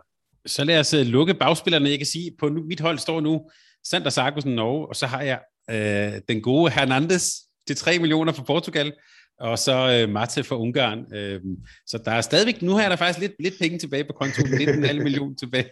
Så nu er der lidt, der er lidt at gøre godt med, når vi nu skal tale om streg og, øh, og de to fløje. Lad os starte med stregen. Der kan man sige, øh, Ben Spanhidi er, og, og Karalik, øh, og sammen med øh, Figueres for Spanien, er de dyreste. Men den, som lige nu er den mest populære i spillet, det er danske Magnus Savstrup. Hvad tænker du om stregene, og i øvrigt, hvor, hvor vigtige er de? Det er jo også ofte nogen, der får reddet nogle udvisninger på sig og sådan noget. Hvordan skal man gribe det an? Ja, altså, og det er jo også derfor, man øh, ofte ser, at man prøver at få sparet lidt penge på stregpositionen. Men jeg synes også bare, at det har vist sig i, ja, i moderne håndbold, der bliver stregspillerne mere og mere vigtige. De begynder jo at, at vinde diverse priser. Nu kan man jo se ved, ved kvindernes slutrunde, var det jo en stregspiller, der blev MVP, og, og man kan sige, at øh, Pikkeler blev MVP ved, ved Champions League for et par år siden. Øh, så og jeg synes jo, Magnus August, når vi har nævnt ham, har gjort det fuldstændig fantastisk. Og der er mange af de her stregspillere, som begynder at blive mere og mere dygtige i kontrafasen, hvilket giver dem en del flere øh, nemme mål. Øh, Savstrup er jo øh, et rigtig godt eksempel på det. Øh, så altså, det vil altid være, være fedt, men det afhænger også lidt af, hvad du har råd til. Men øh, det vil være fedt at kunne finde en, der er billig. Øh, men jeg vil sige, at der er, øh, det er sådan, på de fleste hold er det sådan relativt nemt at se, hvem det er, der er førstevalg, og det er også derfor, de er prissat, som de er. Hvis vi skal tage nogle af de mest spændende, så nævnte du Savstrup til 7 millioner. Øh, ja, ham behøver vi ikke snakke for meget om, ham kender folk jo. Og, og Banhidi har vi også været inde på, og ham tror jeg på for en rigtig vigtig rolle for, for Ungarn og en stor slutrunde. Og, men han koster også 8 millioner. Det samme som Figueres, som jo ja, havde et fantastisk OL, og ja, han har jo aldrig været bedre, end han var der. Øhm, men, men det er igen, øh, Spanien er jeg lidt mere i tvivl om, hvor meget de kommer til at bruge stregspillerne, fordi vi skal huske, der har været et stort generationsskifte der, hvor øh, Alex Dushibayev jo ikke er med på grund af en overbelastet skulder. Han er dygtig til at finde stregen, og Lenterias er væk, Samiento er væk, nogle af de her spillere, som er rigtig dygtige til at bruge øh, den her spanske type af stregspiller. Øh, så, så der er lidt mere i tvivl om, hvor meget de kommer til at bruge stregen øh, i forhold til, hvad de har gjort tidligere. Så der vil jeg i hvert fald nok lige afvente og se, øh, et par kampe, inden jeg ligesom ville gå med en spansk stregspiller. Især når han er så dyr, som han er, fik ellers. Øh, så har vi Wagner fra, fra Østrig til 4 millioner, øh, som jo er relativt billig, og, og som, man, som Østrig bruger meget. Altså, de har jo de her skytter i, i Billig, øh, i Hutesek, i, i øh, hvad hedder han, øh, og det er lige helt væk, øh, høj, højre bakken øh, fra den montenegrinske rødder, det er også lige meget, hvad han hedder, Busovic, tror jeg han hedder. Ja, øhm, ja Busovic. Øh, Efter Stanka Busovic, ja. Lige præcis, ja. Det var lige helt væk. Nå, men de er jo rigtig gode til at åbne med skud bagfra, det giver jo øh, så, som oftest lidt mere plads til, til stregspillerne. Øh, jeg er ikke, det er ikke sådan, jeg er helt vildt på ham, men han kan godt komme til at lave en 2-3-4 mål per kamp, øh, hvilket også er ganske pænt. Så har vi Dragan Pekmalbek, som jo er en fantastisk stregspiller, som har udviklet sig helt vildt nede i Nantes. Øh, han har jo spillet ungdomslandskampe og været lidt inde omkring det franske landshold også. Øh, men nu øh, har han så skiftet øh, til, til Serbien. Øh, Toni Corona, den spanske landstræner, har ligesom fået overtalt ham. Han har serbiske rødder, og det er en kæmpe, øh, det er virkelig en stor forstærkning, som jeg ser det for, for Serbien, som ja, det har vi egentlig ikke været inde på, men det er en af de hold, jeg tror kan overraske lidt. Nu er de desværre kommet i coronaproblemer, og Pesh Malbec er en af de spillere, der er smittet, så det er jo selvfølgelig noget, der trækker ned, men han koster kun 3 millioner, og er han klar til slutrunden, så synes jeg, han er et rigtig, rigtig øh, godt valg. Øhm, så, så ham har jeg, har jeg store, store forventninger til. Øh, og så en anden, vi også har været lidt inde på, det er ham her, Bokhan, som hvis Katter ligger væk fra, fra Belarus med den her ankelskade, så, øh, så tror jeg i hvert fald også, de 5 millioner er givet godt ud. Øh, og så kan man sige, øh, et hold, som man, man ofte har valgt øh, stregspillere ud fra, det er også Kroatien. Øh, det problemet i år bliver jo lidt, at hvis alle deres playmaker-typer er væk, om de så kommer til at bruge ham, men jeg, jeg har i hvert fald tro på, at Sipic får en bedre mm. slutrunde, end han tidligere har haft, med en ny træner og forvart, som har haft ham nede i Nexe. Han er rigtig, rigtig dygtig. Jeg har spillet med ham et par gange, og har en, han har en enorm fysik, og jeg har også lidt en idé om, at de måske Kroatien kan komme til at spille lidt øh, 7 mod 6, som de jo tidligere, tidligere har gjort brug af. Og der vil der bare komme en del øh, stregspillere, øh, øh, eller stregafslutninger. Så øh, 5,5 for ham kan også være spændende. Og så den sidste, jeg lige vil nævne, det er Ituriza, øh, som jo også øh, oprindeligt er fra Cuba, øh, fra, fra Portugal. 6,5. Øh, Borges, han er ude, øh, Alexis Borges, og det er et stort tab for, øh, ja, for Portugal. Han havde en stor rolle øh, defensivt, men har også spillet lidt offensivt. Jeg tror på, at nogle af de andre øh, stregspillere, som Portugal har, øh, Rocha og, og Salina, de kommer til at få øh, større roller defensivt, og så kommer Ituriza til at spille rigtig meget offensivt, og han, øh, ja, han er bare rigtig dygtig. Øh, meget, meget fysisk stærk, så og med Rui Silva i bagkæden, så er det også en, en spiller, de kommer til at søge rigtig meget, og, og Portugal har jo også haft for vane at, at spille det her 7 6 spil hvor de søger stregspillerne rigtig meget. Så han kunne også helt sikkert være en spændende spiller og, ligesom at, at holde øje med. På dit gode råd, jeg er gået med, med Borkan fra, øh, fra Belarus. Øh, det synes jeg er spændende til prisen øh, øh, 5 millioner, men jeg synes, der er et par rigtig, rigtig gode øh, øh bud imellem. Jeg tænker også, hvis vi tænker Savstrup og Danmark, øh, må ikke også, der er jo faktisk fire stregspillere med. Jeg, jeg gætter på, at det er en position, hvor de kommer til at rotere en del rundt, eller, eller hvad? Ja, det forestiller mig. Altså, umiddelbart så skal der jo vælges de 16 spillere, og René Antonsen kunne godt gå hen og blive reserve i, nogle, i de fleste kampene, forestiller jeg mig. Så jeg tror, man, fordi vi har også Henrik Mølgaard, som, som mest bliver brugt i den ene ende af banen, så jeg tror ikke, man kommer til at udtage fire stregspillere øh, og en forsvarsspecialist øh, øh til, til nogle af kampene.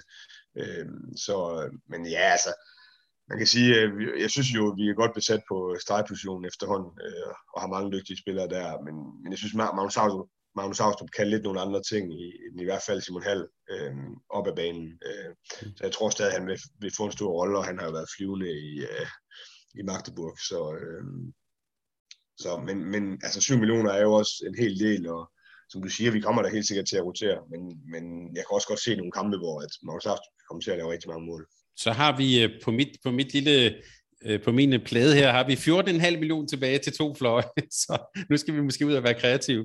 Nej, ja, det går øhm, nok, det går nok. men, øh, men fløjen har vi været inde på, som jo nogle gange kan score ufattelig mange mål, men hvor vi begge to også fortæller, at vi har lavet Hampus Vandefejn, hvor, hvor det så blev øh, Bellas, der spillede i stedet for. Øh, helt generelt, hvad, hvad kigger du efter, når du kigger efter fløjspillere? Hvad, hvad, hvad er det, sådan, der, som er vigtigt for dig? Ja, men vi har jo været lidt inde på det tidligere, det her med, øh, om de, om de roterer. Altså det spanske landshold øh, øh, har i efterhånden rigtig mange år gjort det, at, at, eller at fløjene nærmest uanset hvad spiller en halvleg hver. Og det gør bare, at det er svært ligesom at, at vide, hvor meget, eller hvor mange mål man kan lave på en halvleg, hvor man ligesom kan finde nogle spillere fra nogle af de ikke så gode nationer, hvor de ikke har så mange dygtige øh, fløjspillere. Der kan de måske spille fuldtid. Så det er i hvert fald en god idé at kigge på, hvor meget øh, spilleren, eller hvor stor en rolle spilleren ligesom har på sit hold. Øh, og så er det jo bare fint med det her straffekast. Øh, at hvis en spiller tager straffekast, så vil det bare give mange point, især nu, hvor at, øh, den her, det her minus for brændt straffekast er væk. Øh, og så kigger jeg selvfølgelig på, øh, ja, hvis der er en, en spiller, man kan for eksempel sige, Portugal, de har Portela på højre fløj, han er ude. Det gør jo nok, at Araja kommer til at spille rigtig meget. Så hvis der er en spiller, der er skadet, så er det selvfølgelig også altid godt at, at kigge på. Der kan også være, være positioner, hvor, øh, eller være hold, hvor der simpelthen kun er udtaget en fløj på positionen. Øh, det er for eksempel tilfældet på, eller for Island, hvor Sigvaldi Gudjonsson øh, er den eneste højrefløj. Man kan sige, at de har så fire højrebacks med, og der er nogle af de højre som godt kan vikariere på højrefløjen, men jeg tror altså, hvis Valdi Gudjonsson kommer til at spille godt, så kommer han nok til at spille næsten fuld tid, efter at der er nok Gunnarsson, han ligesom øh, er stoppet på landsholdet. Så, øh, så han er i hvert fald også et bud til 6 millioner. Øh, ja, men, men hvad kigger jeg? Det er jo mest straffe, og så kan man sige, hvis, øh, så kigger jeg på, hvad, hvad, hvad for nogle hold øh, de forskellige hold møder på dagen. Altså, det er jo selvfølgelig rigtig vigtigt øh, i nogle af de her øh, VM-kampe, øh, hvor der er mange dårlige hold med. Det så vi også under, øh, under damernes øh, VM, hvor der var spillere, der lavede 17, 18, 19 mål i nogle af kampene, nogle af de her fløjspillere, fordi de simpelthen bare løb kontra hele tiden. Sådan, sådan bliver det ikke til EM for herrerne, fordi der er simpelthen for mange gode hold, eller der er nærmest ikke nogen rigtig svage hold, med. jeg tror ikke, vi kommer til at se ret mange kampe blive vundet mere end, end, end 10 mål, øh, og det synes jeg er bare fedt, men, men, øh, men selvfølgelig, hvis, hvis der er et hold, som, som møder et hold, hvor man kan forestille sig, at der er rigtig mange kontra øh, øh, muligheder, så, så giver det selvfølgelig endnu mere øh, grund til ligesom at, at satse på en fløj for den, for den nation. Så det er de sådan tre-fire ting, man ligesom skal kigge efter. Hvem skyder straffe for Sverige? Er det Hampus Varne eller Niklas Ekberg? Ja, det er et rigtig, rigtig godt spørgsmål. Jeg tror også lidt, det afhænger af, hvem der er inde. Altså man kan sige, Ekberg har jo, har jo formentlig, eller kommer formentlig til at spille rigtig, rigtig meget, mens at jeg måske har lidt en idé om, at, at både Varne og, og Pellas, de kommer til at spille øh, en hel del. Så i de kampe, hvor Varne spiller, så kunne jeg forestille mig, at han tager straffe, men øh, det er ikke noget, jeg vil lægge ud på bloggen. Øh, mm. For det vil jeg sige, det, det er svært. Og da, sådan er det faktisk. Øh, nu har jeg jo selv siddet og, og fiflet lidt med, med et overblik over, hvem der tager straffe for de forskellige nationer. Og, og jeg kan bare sige, at det er, det er rigtig, rigtig svært at udpege for mange nationer, fordi der, på rigtig mange, eller for rigtig mange nationer er sådan to-tre to, øh, spillere, som tager straffekast i deres klubber og, som, og, og hvor der bliver skiftet lidt. Altså man kan for eksempel sige, nu hvor Uwe Gensheimer væk for, øh, eller stoppet på landsholdet for Tyskland, hvem, hvem kommer så til at tage der? Er det Kastening, eller er det Schiller? Øh, hvem tager for, for Island? Er det øh, Bjarke Mar Ellison, eller er det, øh, eller er det Omar Ingi Magnusson? Altså, og det er jo der, det havde været rigtig lækkert at kunne se en masse mm. tre, testkampe. Man kan sige for eksempel Island, som for at tage et eksempel, de kommer ikke til at spille en eneste testkamp, inden de kommer til slutrunden. Og det samme er egentlig tilfældet med Portugal og sådan nogle ting. Så, så det, det gør det jo bare endnu sværere. Så må man jo ud og gætte lidt øh, på, hvem det, hvem det skal være, øh, men ligesom går med. Men, men i hvert fald straffekast er, er et kæmpe plus at have med på, en, på nogle af de her fløje, også fordi at, at de ligesom ikke får de her sidste point, som, øh, som bagspiller eksempelvis gør jo. Rasmus, nu, nu laver jeg et valg her, og så skal du hjælpe mig med det sidste. Nu tager jeg simpelthen Niklas Ekberg på mit hold, for jeg tror som dig, at han kommer til at spille rigtig meget, og han har også en, en rigtig, rigtig god sæson. Så nu har vi kun 5,5 millioner tilbage til den sidste fløj, så nu skal du i den grad hjælpe mig. Hvad, hvad skal jeg kigge efter nu? Ja, jamen så skal vi ud og kigge på, uh, enten Araja har jeg skrevet op fra, fra Portugal, til, som præcis koster 5,5, og det er mest alt på grund af, at Portela, uh, der spiller nede i Narent, han er ude med en skade, Øh, så der forestiller jeg mig, at Araja, han kommer til at spille rigtig meget, for tidligere har det for Portugal har det været sådan, at de to, de ligesom har, øh, har spillet en halvleg hver, eller har spillet en kamp hver, og nu kommer Araja i hvert fald til at spille rigtig meget, tror jeg. Øh, en anden, som øh, der skal man nok afvente og se, hvordan Frankrig de ligesom vil blande kortene, men Konku, han koster kun 4 millioner. Øh, og jeg synes, det er billigt. Jeg, altså, jeg kunne godt se ham blive første valg, men, men igen, det er svært, fordi man har også Janis Len, man har en, øh, en Valentin Port, som kan, kan spille den her højre fløj også, fordi det er Frankrig jo, som øh, normalt, normalvis tager rigtig mange øh, højrebaks med, men han kan ligesom spille begge. Nu hvor Lyga er væk, så, så er den højre fløj lidt mere åben. Øh, men altså, hvis Konku han spiller mest, så synes jeg i hvert fald, at 4 millioner er, er rigtig billigt. Så det er i hvert fald en af de spillere, man kunne holde øje med. Men ellers, der er ikke ret mange i, øh, altså til den pris. Øh, så, så det er nok en af de to, jeg ligesom kan, kan komme med. Men, men jeg synes, det er vigtigt at sige, at, at man jo ligesom også skal holde øje med, hvordan det udvikler sig, det her spil, efter de første par runder kan der sagtens være en, en spiller, som blomster op. Det plejer det altid at være ved de her slutrunder, og det kan sagtens være en billig spiller for en af de øh, mindre profilerede hold, som man så ligesom kan, kan skifte med på, ja, efter første eller anden runde jeg tager alligevel en franskmand med, bare lige for at være lidt graderet, så Concu, det, det synes jeg var, var, det, var, var et godt bud. Og nu har jeg ovenikøbet penge i banken, så jeg må se, hvad jeg, vil, hvad, hvad, jeg, hvad jeg vil gøre ved. Er der andre fløjspillere, som du synes, vi lige skal nå at nævne her til sidst? Ja, det synes jeg. Altså, jeg synes, at Morito fra, øh, fra Polen, altså han er bare en goalgetter. Han koster 8 millioner, og Uh, han plejer bare at score sindssygt mange mål for Polen, og det har han jo gjort de sidste uh, par slutrunder også. Så, så han, han synes jeg er rigtig spændende, tager formentlig også strafkast. Og så har vi Valjo Pau uh, for Belarus, som vi var inde på. Men han er også prissat derefter. Han koster 9 millioner, men har jo uh, ligget højt på, på, på uh, topscore-listerne de seneste par slutrunder, hvor han har deltaget. Så um, han er også rigtig spændende. Men han har haft en dårlig sæson, det skal også nævnes. Han har været virkelig, virkelig dårlig i Skov Brest i år. Det ligner ham ikke, øh, men, øh, men det har de fleste, der har spillet med Skov Brest, og jeg kunne sagtens forestille mig, at han, han fortsætter med at være dygtig for, øh, for Belarus. Og, øh, og så synes jeg også, man lige skal huske at nævne, at der er 8,4 million, eller 8,4 procent af spillet, der har Grebil, og øh, Grebil kommer ikke til at være med. Altså han, var, han blev indkaldt øh, til, øh, til det franske landshold, fordi at både øh, Dylan Nahé og Hugo Descartes har været ude med, med corona, men både ham og øh, er blevet sendt hjem igen, så medmindre der kommer skader, så kommer han ikke til at være med. Så de 8,4, der har ham, bør nok lige overveje at, at gøre noget andet i hvert fald.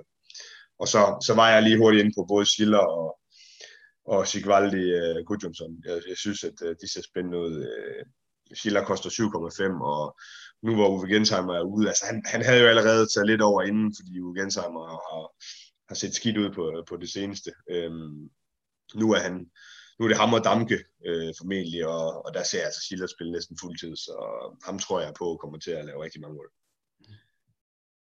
Stærkt. Så kan man sige til, bare lige for at, at gentage en af dine gode pointer, det gælder så også om at finde den spillerunde, hvor Emil Jacobsen han laver de der 13-14 mål, for det gør han jo på et eller andet tidspunkt. Øh, så, men der kan også være kampe, hvor han måske slet ikke kommer, eller ikke får set banen så meget. Så øh, ja, det, det kan jo være sådan nogle detaljer, der kommer til at afgøre det. Hvis man lige rammer den dag, hvor Emil Jacobsen han brænder banen hele dag, for det kommer han sikkert til på et eller andet tidspunkt, så, så er man langt, eller Valipau for den sags skyld. Han, har jo, han plejer også at have sådan nogle dage, ikke? Det er jo både der, hvor man kan være heldig at ramme dagen, men man kan godt nok også øh, blive træt af det, hvis man ikke rammer den. Så øh, mm.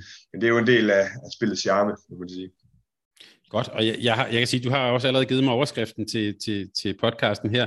Det har aldrig været sværere, det har vi hermed, det har vi hermed slået fast, Rasmus, det er helt enig. Men til allersidst her er der, øh, øh, jeg har lavet lige en lille kategori, vi kunne kalde lidt sådan nogle joker. Du har jo tidligere, det synes jeg, du skal have ros for igen, kaldt og fundet en spiller som Bahreins Hussein Ali Al Sayyad. Det var VM 2019. Er der nogen sådan særligt, vi skal holde øje med her, som, som, som i hvert fald sådan er et kig værd, når man skal sætte sit hold?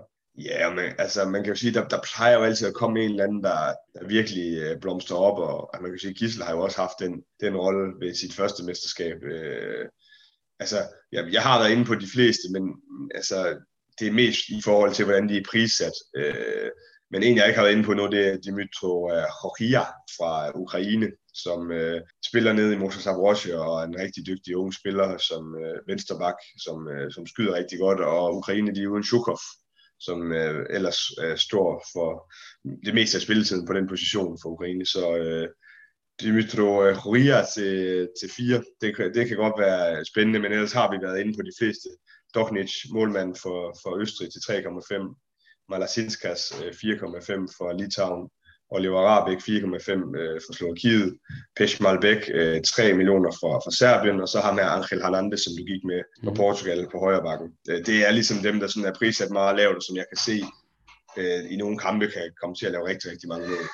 Tak, Rasmus. Jeg kan sige, at øh, jeg tror også, jeg har fået, fået så meget af dig her, at øh, jeg tror også, jeg skal have et hold nummer to, et med Emil Jacobsen på, bare for at være sikker, øh, og, og, og måske også krydre det med, med, med et par danskere mere, hvis vi nu har dem som, som gode favoritter. Ham på Savane skal vi måske også prøve af, af undervejs. Men øh, jeg lægger det her øh, hold op, de syv udvalgte er på, og der er ovenikøbet penge i banken. Så øh, Rasmus Bøjsen, tusind tak, fordi du var med og dele ud af din viden her.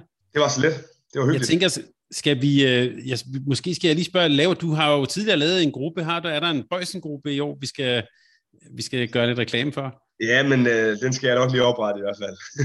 det er ikke ja, oprettet endnu. Jeg har lige holdt lidt ferie. Det corona ja, det, ja det, det skal du være vel ondt. Jeg kan også sige, at vi har lavet en Mediano Håndboldliga EM 2022, der skal du også være meget velkommen. Øh, det er jo i hvert fald en af de meget store glæder ved at være med i det her managerspil, det er, at man kan også håne hinanden. Øh, det det, det synes jeg, der er meget stor fornøjelse ved i at komme igennem januar, og hvis man har lidt corona, så, øhm, så er det her i hvert fald en, en, en god måde at komme i gang. Tak fordi du var med, Rasmus. Selv tak. Og god fornøjelse til dig og alle andre med, øh, med EM. Vi øh, håber, det kommer i gang, og vi kan ikke rigtig vente med at komme i gang. Vi glæder os. Tak fordi du lyttede til en podcast af Mediano Håndbold. Hvis du kunne lide udsendelsen, så husk at abonnere på Mediano Håndbold, der hvor du hører podcasts. Så får du den seneste udsendelse serveret direkte til dig. Du må gerne fortælle dine venner om os, og husk at følge os på Facebook, Twitter og Instagram. Mediano Håndbold kan lade sig gøre, takket være Sparkassen Kronjylland. Vi har gået hånd i hånd siden foråret 2018.